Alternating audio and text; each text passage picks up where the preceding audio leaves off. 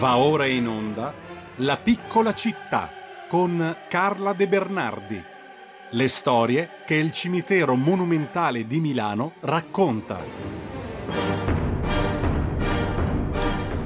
E dopo aver ascoltato il valzer dai tre pezzi Morso Opera 15, il numero 1 di Nikolai Rimsky-Korsakov, al pianoforte Serena Galli, pianista cremonese nata nel 1990, dopo aver ascoltato il secondo brano musicale, io cedo la linea subito al volo alla nostra Carla De Bernardi che vedo già collegata con noi, che saluto e che ringrazio. Buongiorno Carla, buona settimana, buon lunedì. Ciao Giulio, buona settimana, buon lunedì, buona primavera, che dici? Esatto, perché proprio oggi inizia la primavera e speriamo che ci porti dei buoni frutti, visto che il periodo è denso di preoccupazioni e continua ad esserlo. Speriamo che non sia come diceva mio figlio quando era piccolino la prima finta invece che la primavera. esatto, speriamo, speriamo, proprio. E intanto... Uh, sia oggi... vera la primavera. intanto oggi Carla ci porti in un luogo un po' particolare del nostro cimitero monumentale, sì. ovvero la cripta, che per cominciare, sì. per cominciare non è sotterranea. Quindi dici tutto tu. Allora, non è sotterranea, c'è una foto, forse la vedete, in cui si eh, capisce che è un, un, un, ambiente a piano terra, praticamente sotto la scalinata del Famedio. Il Famedio sapete tutti che cos'è il Pantheon. Ci sono, c'è un salone e una cripta. Nel salone ci sono sette sepolti, anzi otto da quando c'era Fracci, ma nella cripta ce ne sono una settantina più o meno e sono personaggi che mh, sono stati sepolti lì a partire dalla fine del secolo scorso, di due secoli fa, e eh, fino ad oggi, proprio fino ai nostri giorni. E essere sepolti nella cripta è un onore grandissimo perché vuol dire che sei un personaggio di assoluta rilevanza. Infatti ci sono cinque o sei sindaci, perché i sindaci milanesi hanno il diritto di essere sepolti lì e ehm, infatti sono arrivati Tognoli e Formentini quest'anno, già, c'era già Aniasi, c'era già Filippetti, c'era già ehm, dunque, dunque quello degli anni venti che ha fatto il teatro alla Scala, privatizzato il teatro alla Scala, Caldara e quindi ehm, essere lì vuol dire essere veramente in compagnia di grandi personaggi. Allora, personaggi dell'Ottocento, di alcuni abbiamo già parlato, perché ne abbiamo parlato nelle, nelle, chiama, nelle, puntate in cui si parlava per esempio dei musicisti, eh, piuttosto che degli scrittori, piuttosto che delle grandi donne. Comunque una cosa eh, interessante è che ci sono alcune coppie eh, in eh, cripta, per esempio Agnasi con la moglie è sepolto lì, ehm, Giovanni Pesce, il famoso eh, comandante Visone, medaglia d'oro della Resistenza, è sepolto lì con la moglie Onorina Brambilla, la moglie di Agnasi si chiamava Stefania Cresta, sono sepolti lì Dario Fo e Franca Rame uno sopra l'altro, eh, sono sepolti lì Paolo Grassi e eh, Nina Vinchi. Nina Vinchi era la terza socia, chiamiamola così, del piccolo con Streller e Grassi, eh, quando scelsero di, come sede del piccolo teatro il teatro di Via Rovello. Eh, forse vi ho già raccontato che in Via Rovello aveva sede la tremenda, cattivissima brigata Ettore Muti che ehm, eh, torturava i, i, gli antifascisti e quando questo fu scoperto da Strela e Grassi eh, decisero di fare lì il piccolo teatro che è stato il primo stabile teatro di Milano.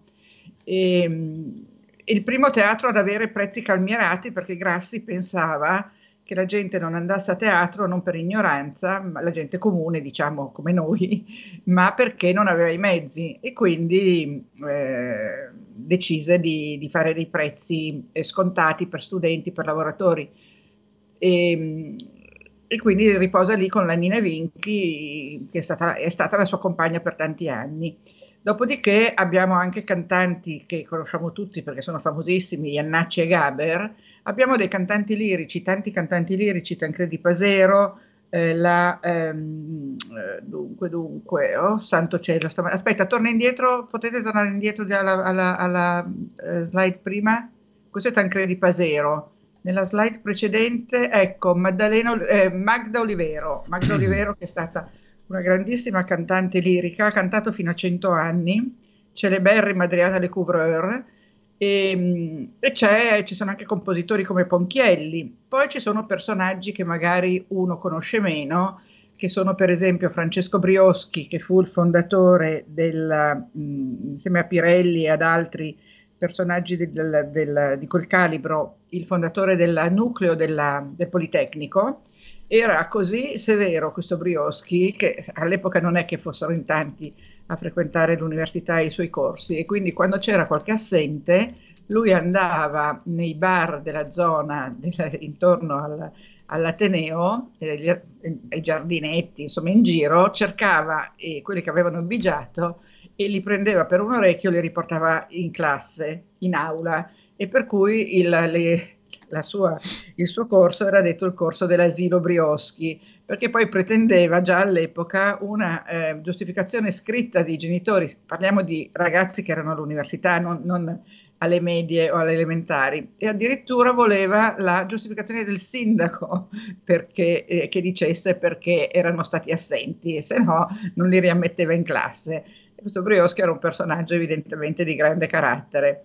Poi c'è Schiaparelli che è stato uno dei direttori dell'Osservatorio eh, Astronomico di Brera, c'è il generale Missori che salvò la vita a Garibaldi, c'è, eh, cosa ti posso dire, i due fratelli Induno che sono stati due pittori di genere dell'Ottocento, ma molto molto bravi e molto molto famosi. C'è Francesco Hayez, di cui avete visto la testa, perché di eh, scultura in cripta c'è soltanto una grande scultura di una donna che è la scrittrice Nera, una scrittrice protofemminista molto interessata alla condizione della donna ai suoi tempi, stiamo parlando di fine 800, primi 900, ma siccome non era interessata al suffragio universale, non veniva considerata, diciamo, non viene considerata tra le femministe storiche ed eccola qua.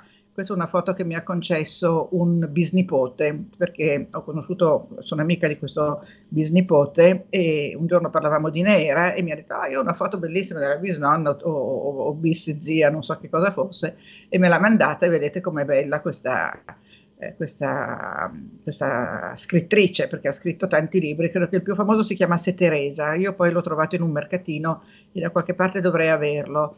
Poi c'è la, la senatrice Lina Merlin, che nel 57, se non vado errando, ehm, decise la chiusura delle case chiuse.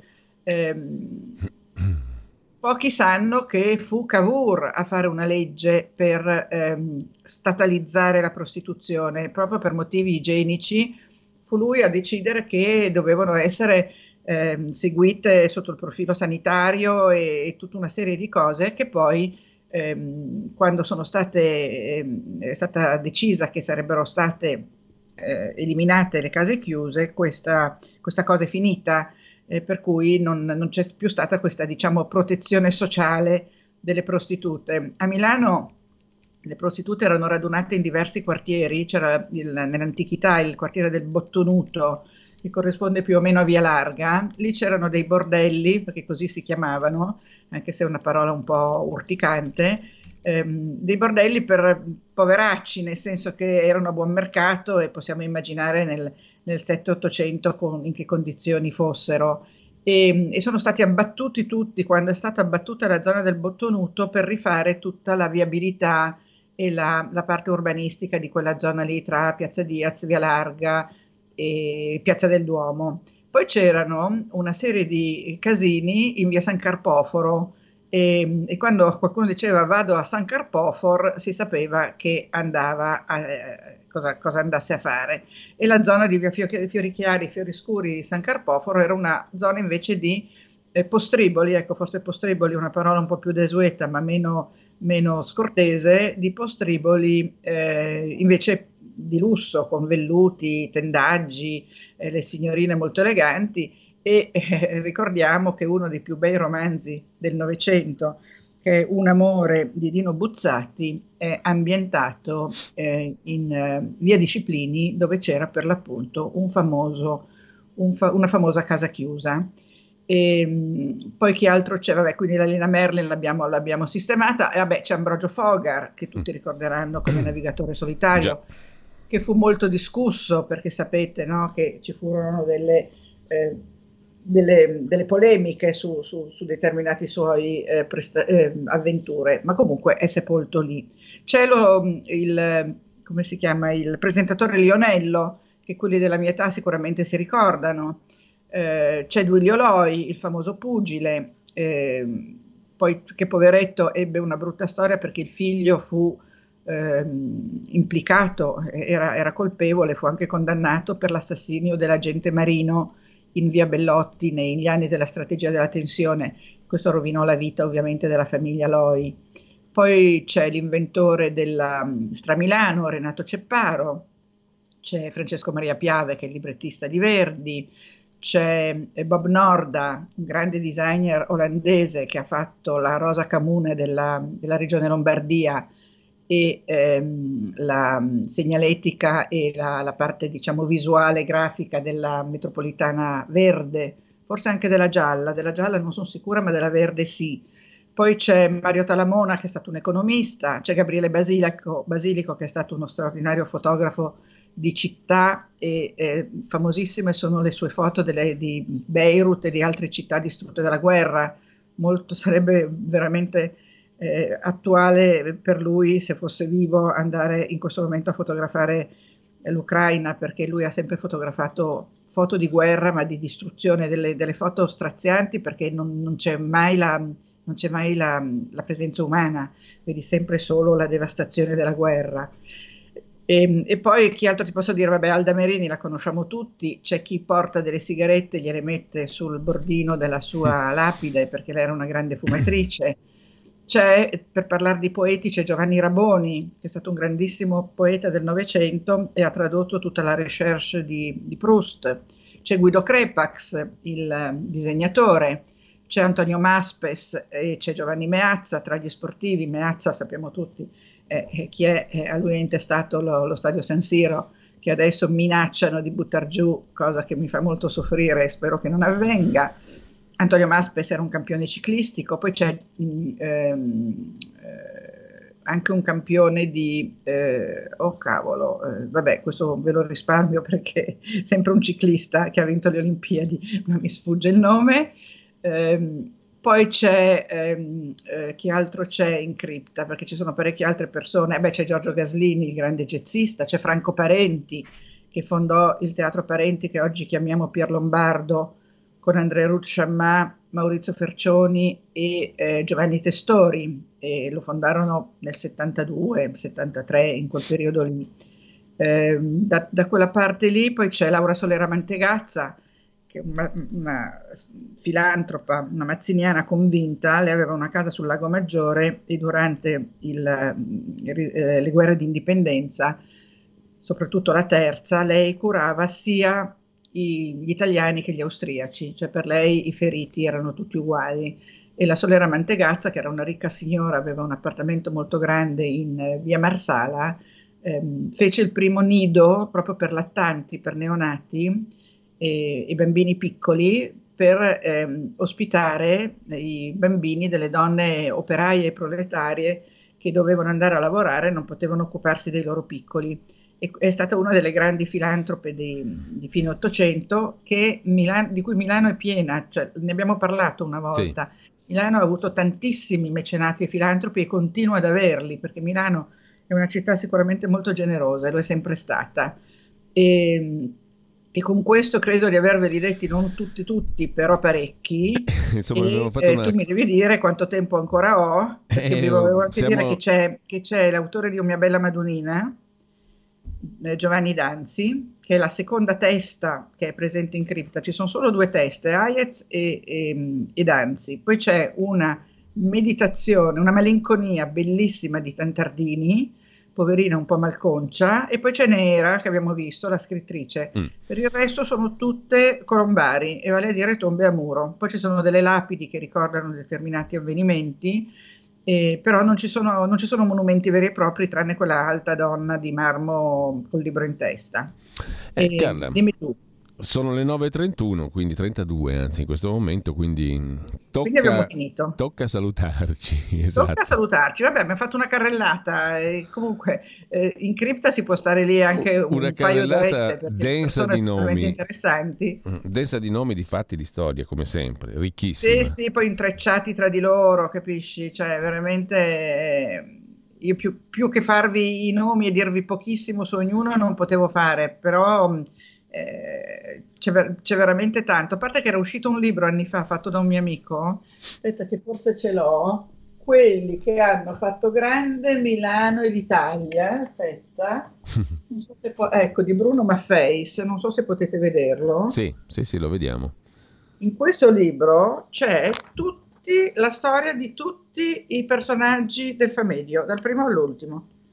Beh. È stato un lavoro bellissimo che ha fatto che ha fatto questo Bruno Maffeis, che è un po' che non lo vedo, però è un signore molto simpatico, e lui si è preso la briga di fare la biografia di tutti quelli che sono sepolti in cripta.